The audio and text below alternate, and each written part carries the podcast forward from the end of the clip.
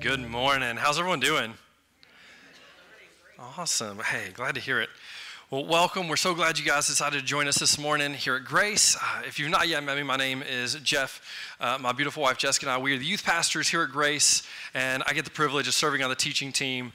Uh, we're going to bring a message about once a month. Uh, today I'll be up. We'll be in 1 Samuel chapter 26. Uh, we'll be in 26 and 27. Uh, I think we're going to have a great study. Um, if you are new here, we go through the Bible chapter by chapter. Um, and we believe that the Bible is the inspired word of God, um, and that there's something for us in every single chapter, uh, and it's all pointing to Jesus. And we're going to see that again today in chapter 26.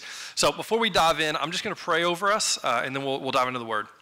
All right, Father God, we thank you. We thank you so much for this day, Lord. We thank you for everything you do for us and you do through us. God, I just pray um, for you to be here in this moment, Lord. I pray um, for your Holy Spirit to be present, God, that you would open our ears and you would open our hearts to your word, to your truth. God, I pray that it would not be my words or my truth that is heard or understood, Lord, but it would be your word and your truth only, Lord. I just pray for you to be here, that you would, you would open ears and open hearts, and God, that you would be with me as I bring the message, that it would be your message and your truth, Lord. Uh, we lift you up and we glorify you in all things. Father, we love you and we trust you. In Jesus' name, amen. Amen. All right, we're going to be diving in. Um, before we do, I was reminded this week of something Jesus said um, that we are to do, uh, actually, how we are supposed to be like children. Um, Jesus said that we should have the faith of a child. The faith of a child, isn't that beautiful? Uh, and I was reminded of that with, my own children because I think it's interesting because uh, my children are much like their father. Um, and so they're big chickens. They are, through and through. They're, they're afraid of heights and, and, and rides and all the, all the stuff that try to kill you. I, yeah, I'm raising them right. And, and, I'm just I'm, I'm putting that out there too. I say this every just in case. If you ever take me to a theme park, you wasted your money. I, am not riding anything, and I don't give in to peer pressure. So I'll eat the food though. I like the food. Doesn't like me as much, but it's not important. But my children are are chickens through and through. They are like put it this way. My three year old uh, back before he was potty trained, if you put him on a changing table, he would just get stiff and you go, I fall, I fall, and just yell that over and over. You think you're beating this child, right? In fact, he would do it if you put him on the floor. And I'm like, son, that's literally not possible. You're as low as you can go. You, this is it. You can't fall. There's no falling from this height. But he's still just stiff. I fall, I fall. Like that's that's what I'm dealing with, right? But at the same time, that same three-year-old will stand on the edge of the trampoline and yell daddy and leap. Like no heads up, no warning, just jump and expect me to catch him. My daughter, exact same way. And, I, and she's getting to the age where I'm like, honey, you got to warn me before you jump, all right? Or we're both going to get hurt right? And, and but she will. She'll just like run and jump in the air, yell "Daddy!" Like, like you know, supposed to catch her. But uh, I'm amazed by the faith of a child because those same kids would stand on the edge of a ledge and be terrified. But if their father's standing under them, they have faith that I'll catch them. I think it's just a beautiful metaphor for, for our own relationship with God. That, that so many of us try to tackle and take on the hardest things in life. Or we try to do it our own, yet Scripture tells us that God is our refuge and God is our fortress, that we are safe only when we're in the Father's arms. I don't know how we, we lose that. From, from the, the age of being a child to then being an adult, somehow as we age up, we think we have to do everything on our own. Even though Scripture tells us over and over and over again that safety comes in your fortress that is the Father, that is God and that we should lean into him for, for all things, right? But that's not the point of the message. Imagine for a moment, again, I would never do this, but imagine, you know, hypothetically, if my child climbed to the edge of, of some ledge and they're going to jump off to me, and I, I think it would be funny to play a trick on them, and I'm like, hey, come on, come on, come on. And then they jump and I just move. Well, that would be cruel. I would never do that. My children are crybabies, they'd never stop. But also, that would hurt them both physically and emotionally.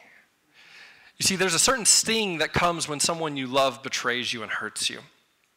Right? There's a certain sting that comes when, when someone you loved and you trusted, when they hurt you and when they betray you. There's a sting that comes with that. And so if I were to do that to my children whom I love, I would never do that. They would not be able to trust me. They wouldn't be able to trust what I said or what I did, and they would just be hurt by it. And I know that there's a lot of people in here right now that can relate to that kind of pain, that kind of hurt, where the people that, that you love the most and the people that were supposed to love you, where they've been the ones that hurt you. And as we dive into today's message, I just want you to know that if you've been through that or if you're going through that, you are in good company. We're going to see in just a moment, David is also experiencing this. Those that he loves and those that should love him will betray him. But furthermore, Jesus himself was betrayed by those that he loved. Do you realize when Jesus walked in Jerusalem, the, when he was led to Calvary, the very people that, that hit him and, and spit on him and yelled, Crucify him, and cheered as the nails went through his hand, they were the ones he loved. They were the ones that he came to save. They were the ones that in Romans 5 8 says, Yet while you were still a sinner, Christ died for you. God knew they would beat him. Jesus knew that they would strike him. Jesus knew that they would kill him, and he still loved them.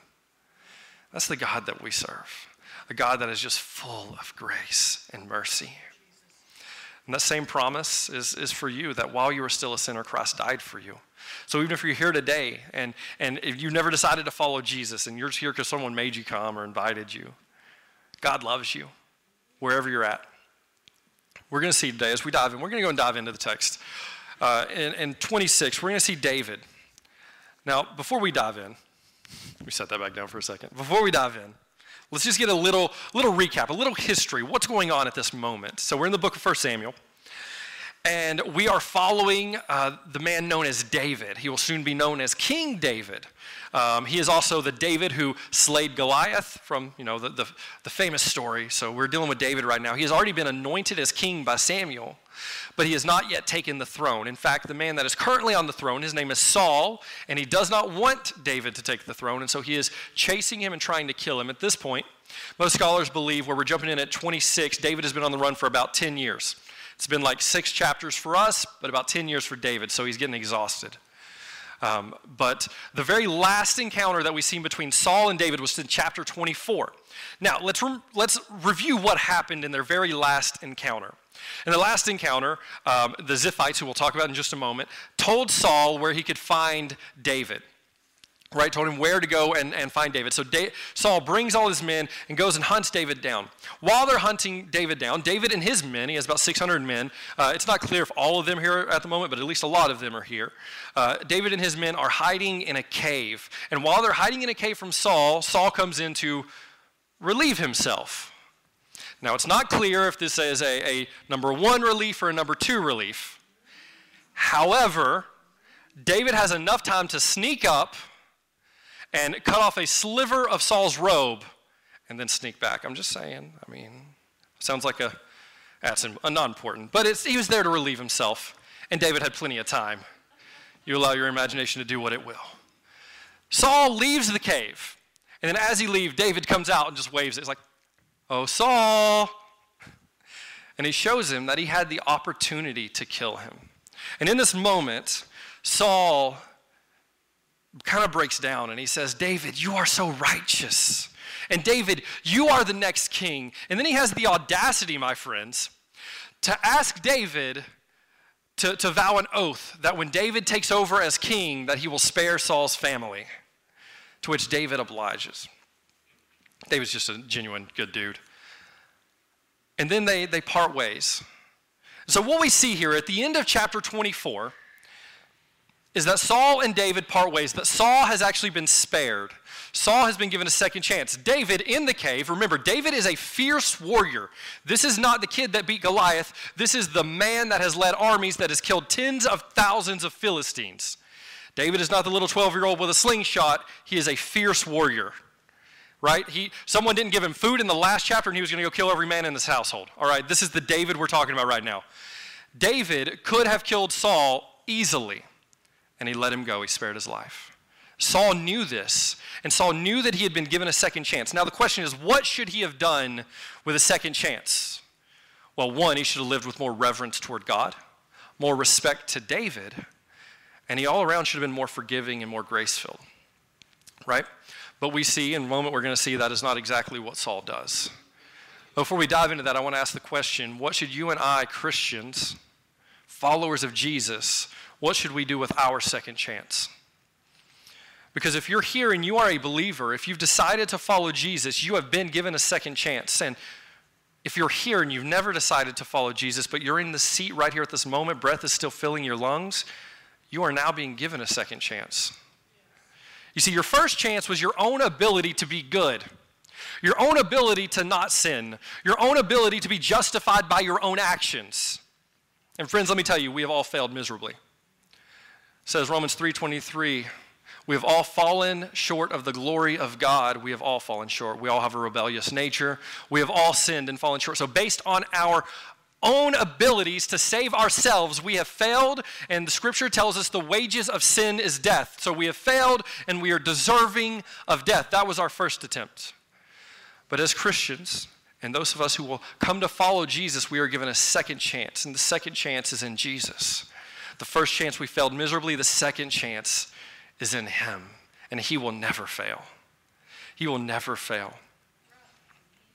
You see, but if we if we accept this second chance, things should change. Things should change. Right now, the American church is full of Christians who show up to church on Sunday and sprinkle a little bit of Jesus over the top of the rest of their life, but they don't change anything.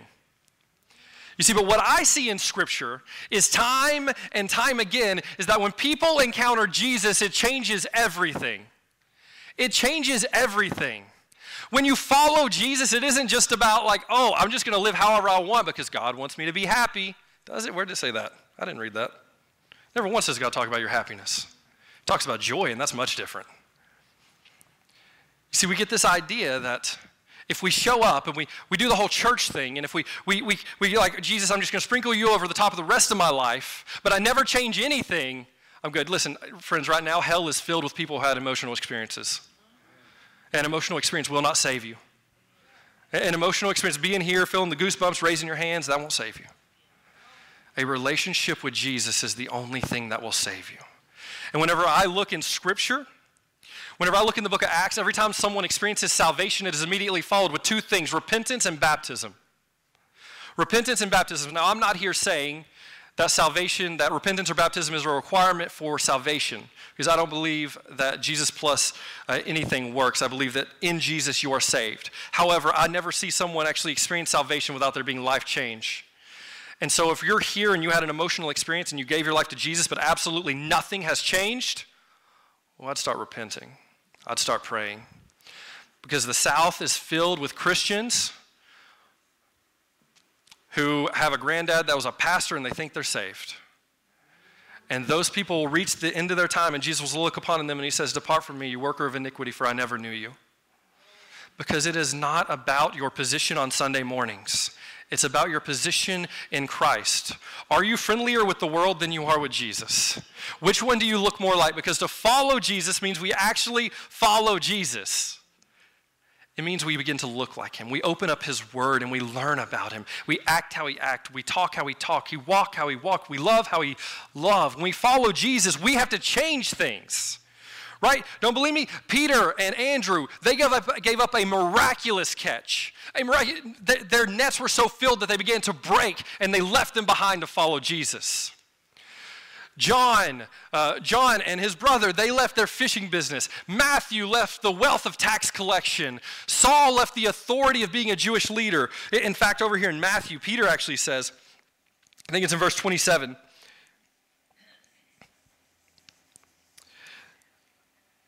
Just kidding, I've lost it.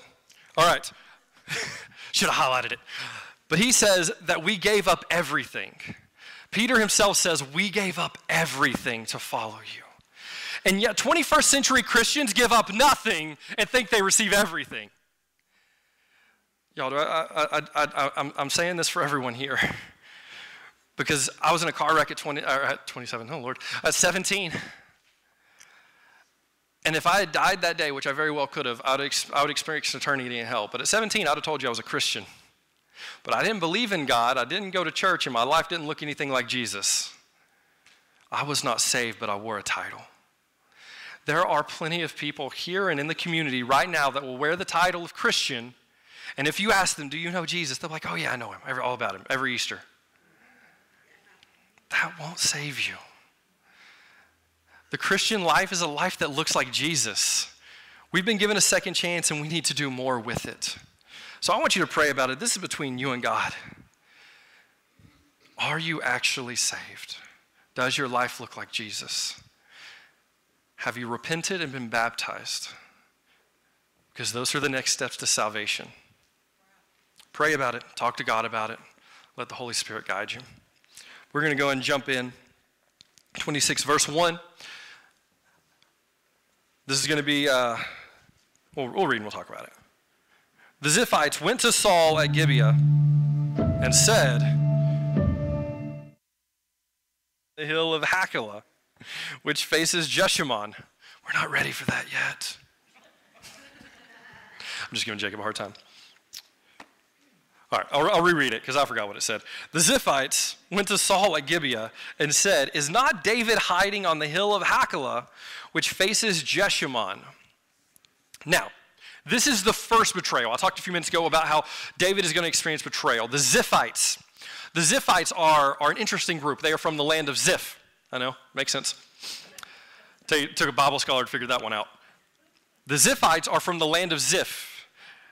They are a, a, a descendant, they are part of the tribe of Judah, right? We know that David is, in fact, a, a, member of the tribe of Judah, and so they are uh, pretty close to relatives, maybe distant relatives, but they are, are relatives in this moment. There should have been an allegiance between them, with them being from the tribe of, uh, of Judah. In fact, whenever we see Saul, he is of the tribe of Benjamin. Um, but David is actually from the tribe of Judah, and so there should have been an allegiance here, uh, but there was not. The Ziphites, again, this is the second time, by the way, that they've betrayed David. Uh, and so David betrayed by someone he loves. But don't worry, him and Saul had a uh, you know, a, a really heart to heart. And so they're on good terms now. So I'm sure that Saul having this information is going to be like, it's good. David, nah, we're tight. We're good. Don't worry about it. Let's just read verse 2 just in case. So Saul went down to the desert of Ziph with his 3,000 select Israelite troops to search there for David. No. You see, Saul still allowed jealousy, jealousy to fill him and come over him. But I think it's interesting if we note at this point that even though David and Saul had this heart to heart moment, David didn't go back and live with the rest of the Israelites. He continued to keep his distance, even though in that moment he forgave Saul, and I believe that David has truly forgiven Saul. See, forgiveness is difficult. It is, I know. You see, forgiveness, though, forgiveness is necessary for the Christian. Jesus himself says, Forgive, and it will be forgiven. If you do not forgive, your Father in heaven will not forgive you. Forgiveness is a requirement for the Christian. We are required to forgive. Why? Because God knows it's for you. It's for you, it's not for the other person. You keeping bitterness and, and hatred in your heart, that doesn't affect them, that affects you. And that ruins every aspect of your life. Now, notice though, David forgives Saul, however, he is not reconciled with Saul. Forgiveness and reconciliation are not the same things. The Holy Spirit will give us wisdom with who we should let allow back into our lives. Because we can forgive somebody and still say it is not wise to let them back into my life. We can, we can forgive, and that's what David does here. He knows that Saul has betrayed him time and time and time again. He forgives him because forgiveness is for him. He forgives him, but he, does not be, he is not reconciled with him. And so I know that each of us are facing situations like this in our life. We need to pray about it and ask God, should we be reconciled? That is what you ask God because forgiveness is not a question. Forgiveness is, is a necessity. Forgiveness is a requirement. We are to forgive, and no, it's not easy. And it is a daily choice. It's not, I forgive them today, and like tomorrow I'm over it. No, it's you love people with the grace of God. You love people with the same grace that God has loved you with, and because of that grace, you forgive them. And you forgive them. And you forgive them. How many times? Jesus says seven times 70. You keep forgiving, you keep forgiving, you keep forgiving, but that does not mean that you have reconciliation. I believe that we have to be wise. We're going to see that. And David, here in this moment, he has no intention of being reconciled with Saul.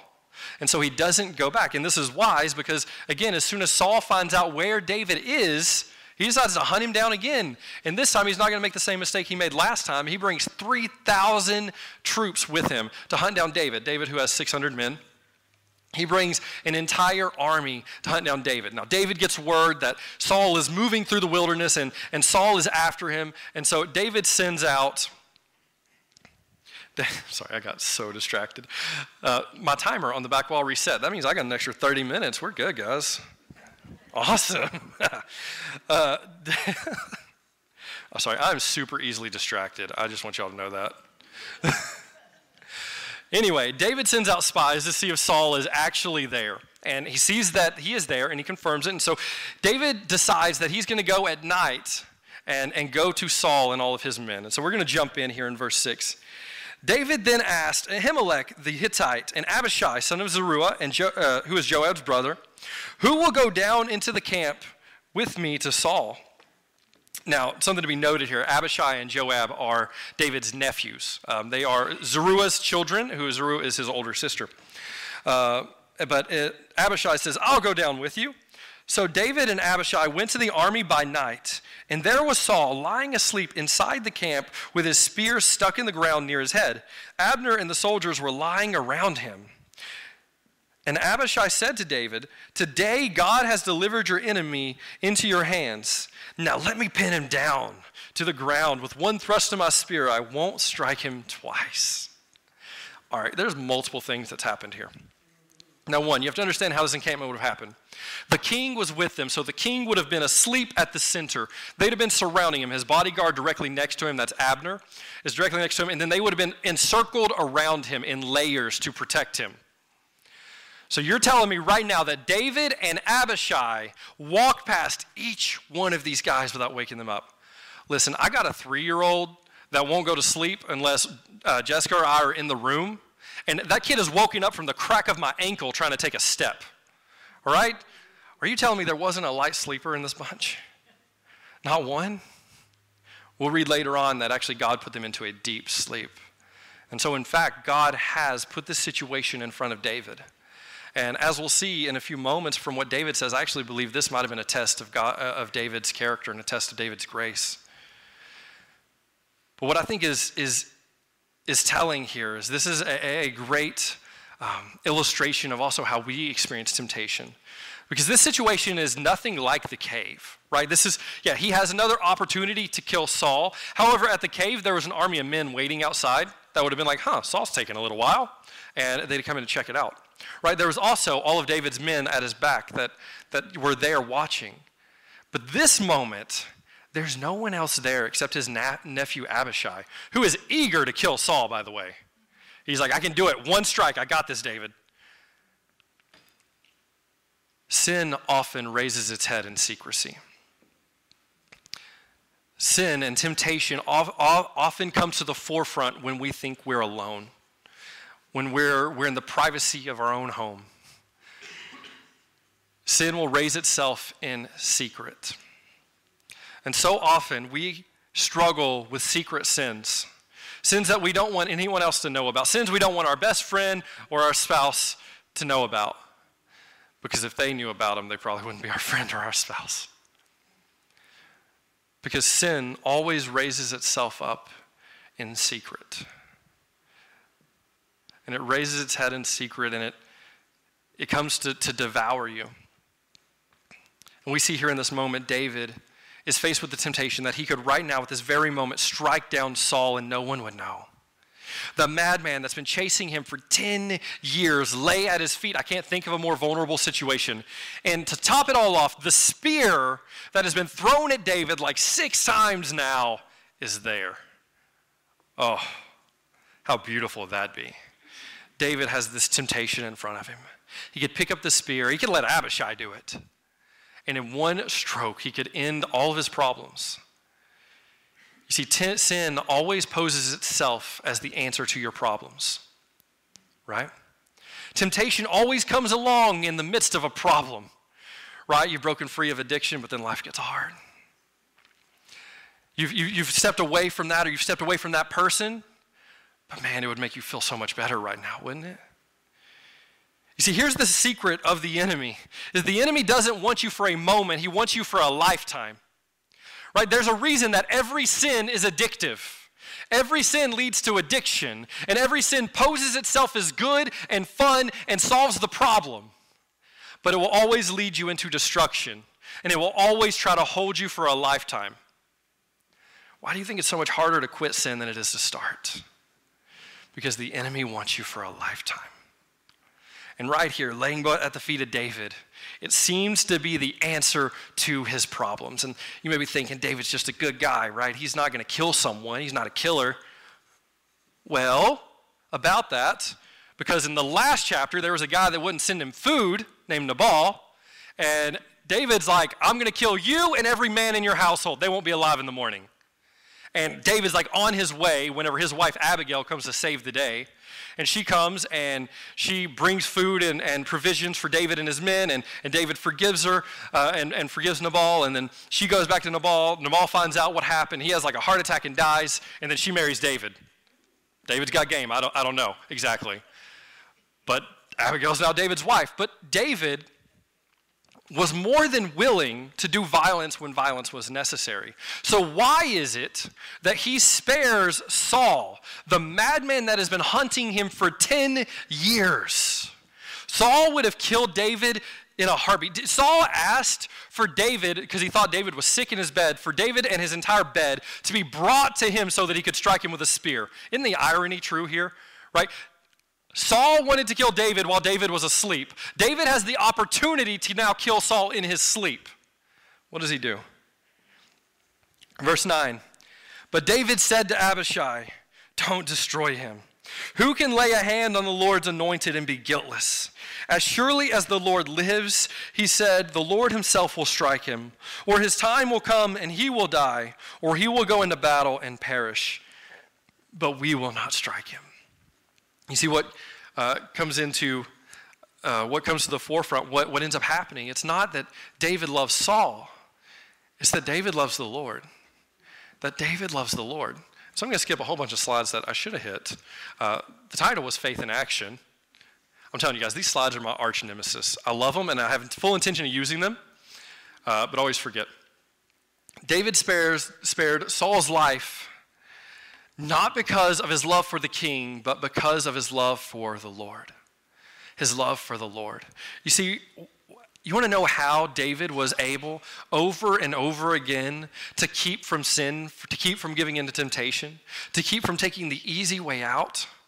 His love for God exceeded his love for himself. His love for God exceeded his love for his own desires, for his own well being. He loved God more than he loved peace. He loved God more than he loved himself. He had a, a ongoing, intentional love for God. Take this back to like a marriage, right? Imagine, we may ask, you know, why don't we have that? But how many things do we choose above God? If we're married and we consistently choose things above our spouse, we will come to love that thing more than our spouse. If I'm married and I have a, a beautiful wife, which I do, hallelujah. If we're married and we consistently, men, if we consistently choose golf over our spouse, there's nothing wrong with golf. But if we consistently choose this thing over our spouse, we'll come to love it more than we do our spouse. If we choose constantly choose our motorcycle over our spouse, we'll start to love our motorcycle more than our spouse. If we, we constantly choose our hobbies over our spouse, we'll love those things more than we do our spouse. Whenever you put something above something else, you will come to love that thing.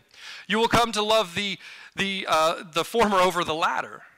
And so the same thing is true with our relationship with God. If we come to love our sin, if we spend more time in our sin, if we spend more time in the world, if we spend more time listening to bad music or playing video games or fishing, if we spend more time in those things than we do with God, shocker, we will come to love that thing more than God. And then it will become so much more difficult to give it up. David loves God more than he loves himself. And you and I are called to love God more than we love ourselves. And, and God promises us that His ways are better than our ways, His thoughts are better than our thoughts. That if we would lean into Him and if we would love Him, we would experience joy. I mentioned earlier that, that our salvation is not about happiness, it's about joy.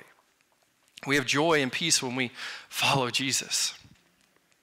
Okay, So David goes and, and he has Saul laying there, and he loves God more than he loves himself. And so he doesn't kill Saul. Instead, he takes the water jug and he takes the spear and he goes up on a hill. And while he's up on the hill, he calls down to Abner, who is Saul's bodyguard, and he says, Aren't you going to answer me, Abner? And Abner replied, Who calls to the king? I just, I feel like he's sleepy. I don't know. David said, You're a man, aren't you? I feel like that was a little bit of teasing right there. And who is like you in all of Israel, you big mighty man? Why didn't you guard your Lord the king? Someone came to destroy your Lord and you didn't do anything. You see, David is taunting Abner here. He's taunting him, saying, You didn't even guard your king. Look, I took the spear and the jug. I could have killed him if I wanted to. And then Saul recognizes the voice of David. And he says, Is that your voice, David, my son? And David replied, Yes, it is, my Lord the king. And he added, why is my Lord pursuing his servant? What have I done? And what's wrong? What wrong am I guilty of? And David goes on to say, If it is God that has sent you after me, then, then, then tell me, and I can go make an offering to God. I can make myself right with God. But if it's a man, then let him be destroyed. And then Saul says in 21, I have sinned. He realizes, guys, remember, he realizes that David could have killed him and didn't again. He says, I have sinned. Come back, David, my son, because you considered my life precious today. I will not try to harm you again. It's only the sixth time. Surely I have acted like a fool and have been terribly wrong. And David says, Here's the king's spear. David answered, Let one of your young men come over and get it. The Lord rewards everyone for their righteousness and faithfulness. Remember that line, guys. The Lord re- rewards everyone for their righteousness and their faithfulness. The Lord delivered you into my hands today, but I would not lay a hand on the Lord's anointed. As surely as I have valued your life today, so may the Lord value my life and deliver me from all trouble. I often wonder as I read through uh, the story of David, David does much worse things than Saul did. Do y'all know? I mean, like comparatively, like Saul went and like didn't kill enough people. David went and killed an innocent man and took his wife. And I'm often curious why God shows so much favor and grace to David. And we see it right here. David himself says, The Lord rewards everyone for their righteousness and their faithfulness. There's a reason David is called a man after God's own heart, is because he was consistently faithful and righteous. There were times where he fell and there were times where he made mistakes, and we all will. But God found favor. God, God showed favor to him, rather. And then Saul said to David, May you be blessed, David, my son. You will do great things and surely triumph. So David went on his way, and Saul returned home. And so once again, they separated. Now, they separate again on, on good terms. Um, they are at another time where we see David again forgives Saul again, forgives again and again and again and again, but he is not reconciled with Saul. He has no intention of going back and living with Saul because he knows that is not wise. However, we're going to see in chapter 27, David starts to experience some anxiety, right? I think this is, this is, uh, speaks loudly to a lot of people, to what a lot of people today are going through. So, verse 27, or chapter 27, verse 1. But David thought to himself, one of these days I will be destroyed, be destroyed by the hand of Saul. The best thing I can do is to escape the land to uh, the, the I can escape to the land of the Philistines. That's what he said. Then Saul will give up searching for me everywhere in Israel, and I will slip out of his hand. So David and the 600 men with him went and uh, left and went over to Achish, son of Maoch, king of Gath, which is where Goliath was from. Uh, David and his men settled in Gath with Achish. Each man had his family with him, and David had his two wives, Ahinoam of Jezreel and Abigail of Carmel, the widow of Nabal. When Saul was told that David had fled to Gath, he no longer searched for him. And so, David, uh, for whatever reason, got super anxious and got super worried. And, and, and, and in doing so, he forgot the promises of God. Right? David has been told since he was a young child that he would be the king of Israel. He was anointed by Samuel the prophet as the king of Israel. Jonathan, the son of Saul, said he would be the king of Israel. Abigail, in the last chapter, in, in chapter 25, said he would be the king of Israel. Saul himself said, You will be the king of Israel. And yet he got so worried by listening to the words around him that he forgot the promises of God. And the same thing happens to us is that the world gets so loud and the, the voice of the enemy speaks so loudly to us that we often forget the words and the promises of our God. You see, it's, it's really easy to believe the lies of Satan when you don't know the promises of God. There's a reason when you read about the armor of God that the only weapon listed is the sword of the Spirit, which is the Word of God. Our only weapon to fight against Satan is the Word of God, and there are so many Christians running around this world unarmed because they don't know the Word of God. You don't know how powerful it is to know this Word. When you know this word, you can disarm the enemy when he comes and tries to tackle you, when he tries to tackle you with his lies, when he starts to tell you how messed up you are and how broken you are, and how if God loved you, you wouldn't be going through this. And if God loved you, you the doctor wouldn't have said that. And, and if God loved you, you wouldn't be having these feelings, and you wouldn't be leaning back into addiction, you wouldn't be caving to temptation. Listen, if God loved you, you see, you're going to hear these words, and often it sounds like your own voice going off in your head. And it breeds forth anxiety, and it breeds forth loneliness, and it breeds forth anger and jealousy. And before we know it, we are so consumed with the lies of Satan because we don't know the truths of God's word. If you would know the truth of God's word, you would know that He says in His word that the enemy can never snatch you out of His hand you would know that He said He will never leave you, He will never forget about you, that His love is never ending, that He is for you. And, and if He is for you, that no one can stand against you.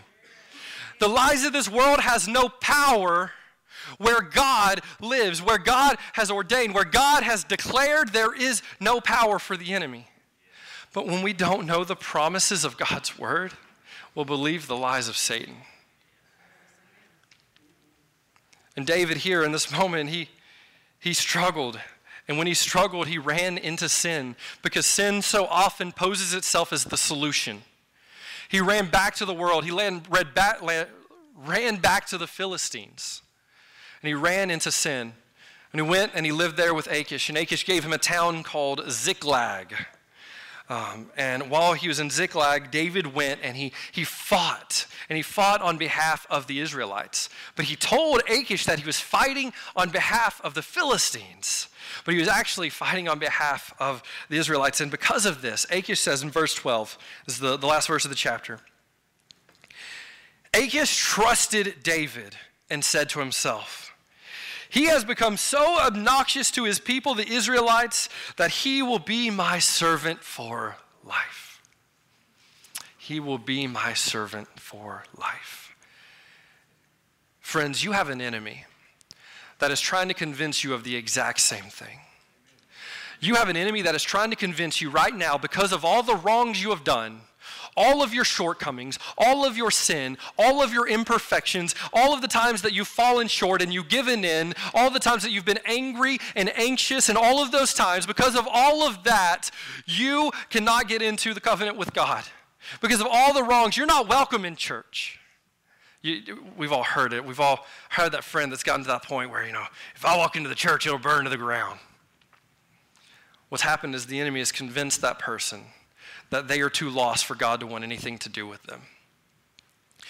The enemy has, has convinced us, or tries to convince us, that because of our mistakes, God no longer loves us. God doesn't want anything to do with us. God could never use someone like you. I know I, I, spent 22 years of my life not knowing Jesus. And I would have been that guy. I was like, if I walk into a church, it'll burn to the ground. I was that dude. That was weird. What it was is I thought I was a greater sinner than Jesus was a Savior. But what I've come to experience, what I've come to see, especially since I opened up this word, is that God uses some of the most broken people to do the most amazing things. If you're here today and you think that my friend, they'll never be saved, or you're thinking God can never use me because of my past, because of my present, because of what I'm about to do, if you're here right now and you think that there's no way that this God wants a relationship with you because he just really likes the like the well-dressed, non-tattooed people, like he just there's a standard of what Jesus likes and I'm just not that. That is the biggest lie of the enemy today is that you have to look a certain way to be a Christian. Mm. He is spewing lies across this world. And guess what? The truth is setting people free. That's what we've seen in Asbury. The enemy has been spreading lies, and the truth sets us free. And we're seeing revival spread because people are being set free and they're sharing that joy with everyone around them. And the truth is this it doesn't matter where you've been, it doesn't matter your mistakes, it doesn't matter what you look like, it doesn't matter what you've done. Grace is for you, and grace is this no, you're not good enough. Yes, you are broken. Yes, you are messed up. You will never live up to the perfect God. No, you absolutely will not. But that perfect God so loved you that he sent his one and only Son to come down to earth that he would live a perfect, sinless life that you were incapable of living. That he would live that life and he would go to the cross and he would shed his blood so that you could be saved. So when God looked down at you, he no longer seen you and your imperfection, he's seen his perfect Son, the spotless Lamb. God paid for your mistakes. He paid for your rebellion, and He can do amazing things. If you don't believe me, just, just read the Bible for a minute. Because I see in the Bible that God uses some wild individuals. If you read the Bible, you'll see God use some messed up people. Look at Moses. We all know a lot of good things about Moses. He, part, he was with God when they parted the Red Sea and some other cool stuff. But did you know Moses murdered a guy? Did you know Moses was a fugitive from Egypt? Did you know Moses couldn't talk plain? What about Rahab? Did you know Rahab was a prostitute? She lived her entire life selling her body to men for money. Gideon was a coward. He was hiding while his country was at war. Esther was a nobody in a time of incredible trials. And Job had literally nothing left lost his family, his livestock, his land, and everything. Mary Magdalene was filled with seven demons. Seven demons consumed her. Saul was out killing Christians, hunting them down and ruthlessly killing them. And the thief on the cross had stolen enough from people that he was hanging up and dying for his crimes. And you and I would look at those people and we would say, they don't belong in church. They don't belong to Jesus. Jesus wants people that look like, you know, the saints with the suits and the ties and, and the pretty dresses. That's who Jesus came for. No, no, no. My Bible tells me that God chose the most unlikely people and He changed the world. He showed up and He chose 12 disciples that were most, the most unfit disciples you've ever seen, and He changed the world with them. That's who my God is because my God may have taken a murderer and, and, a fugitive named Moses and he set the Israelites free from Egypt's bondage. He took a prostitute named Rahab who sold her body for money and he used her in the lineage of Jesus Christ, the Messiah. He took Gideon, who was a coward, and he gave him an army of 300 and he defeated 300,000. My God took Esther, who was a nobody, he made her a queen and she saved her people.